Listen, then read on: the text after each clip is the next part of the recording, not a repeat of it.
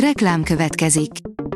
Ezt a műsort a Vodafone Podcast Pioneers sokszínű tartalmakat népszerűsítő programja támogatta, mely segít abban, hogy hosszabb távon és fenntarthatóan működjünk, és minél több emberhez érjenek el azon értékek, amikben hiszünk. Reklám hangzott el. A legfontosabb hírek lapszemléje következik. Alíz vagyok, a hírstart robot hangja. Ma január 24-e, Timót névnapja van. Olyan feladat is volt a középiskolai matek felvételin, amit még nem mindenhol tanítottak, de lehetett számítani rá, írja a Telex.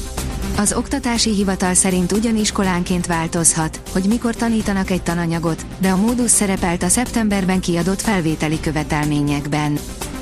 Ezer milliárdnyi lakáshitel törlesztését tenné könnyebbé a kormány új ötlete.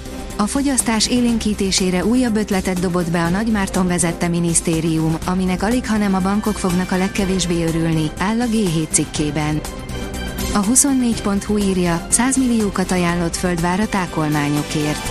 Korábban a megállapított kártalanítás összege 9-20 millió forint között mozgott, ehhez képest az önkormányzat most nagyvonalú ajánlattal kínálta meg az üzlettulajdonosokat.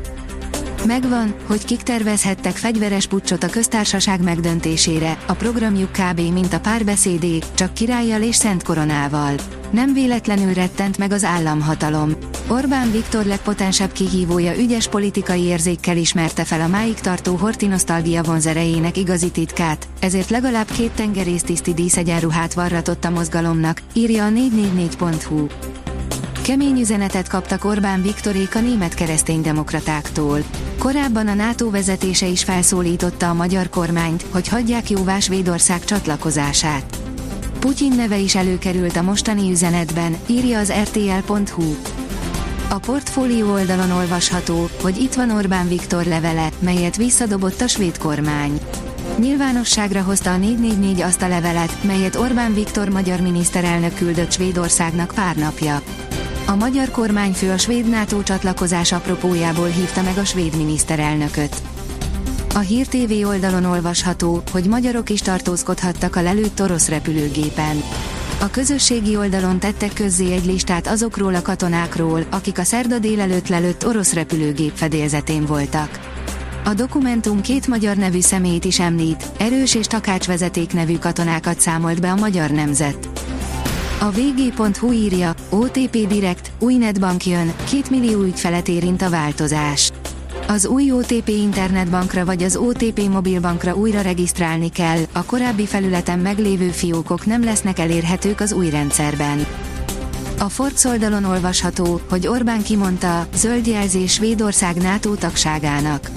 Az X-en erősítette meg Orbán Viktor, hogy Magyarország is támogatja Svédország NATO tagságát.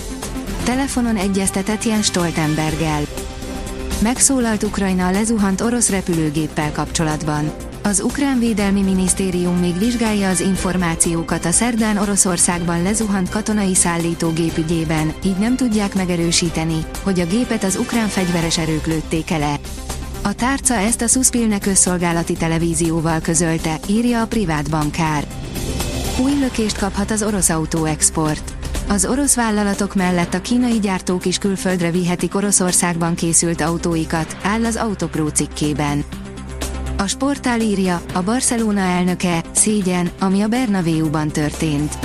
Joan Laporta, a Barcelona labdarúgó csapatának elnöke is megszólalt a nagyport kavart Real Madrid Almeria meccs kapcsán. A 24.hu oldalon olvasható, hogy kézilabda Európa bajnokság, tükörbe kell nézzek, edzőként elbuktam. Bár tét nélküli mérkőzésen kapott ki Svédország, a 10 gólos zakón túl kell tennie magát a csapatnak. A kiderül írja, mutatjuk, hol kell viharos szélre számítani az országban. Csütörtökön a zárt felhőzet sok helyen felszakad, az északnyugati szél pedig megélénkül, megerősödik, helyenként viharossá fokozódik. Térképen mutatjuk, hol kell a legnagyobb szélre számítani.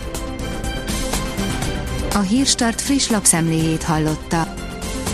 Ha még több hírt szeretne hallani, kérjük, látogassa meg a podcast.hírstart.hu oldalunkat, vagy keressen minket a Spotify vagy YouTube csatornánkon, ahol kérjük, kövessen és értékeljen minket.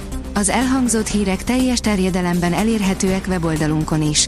Köszönjük, hogy minket hallgatott!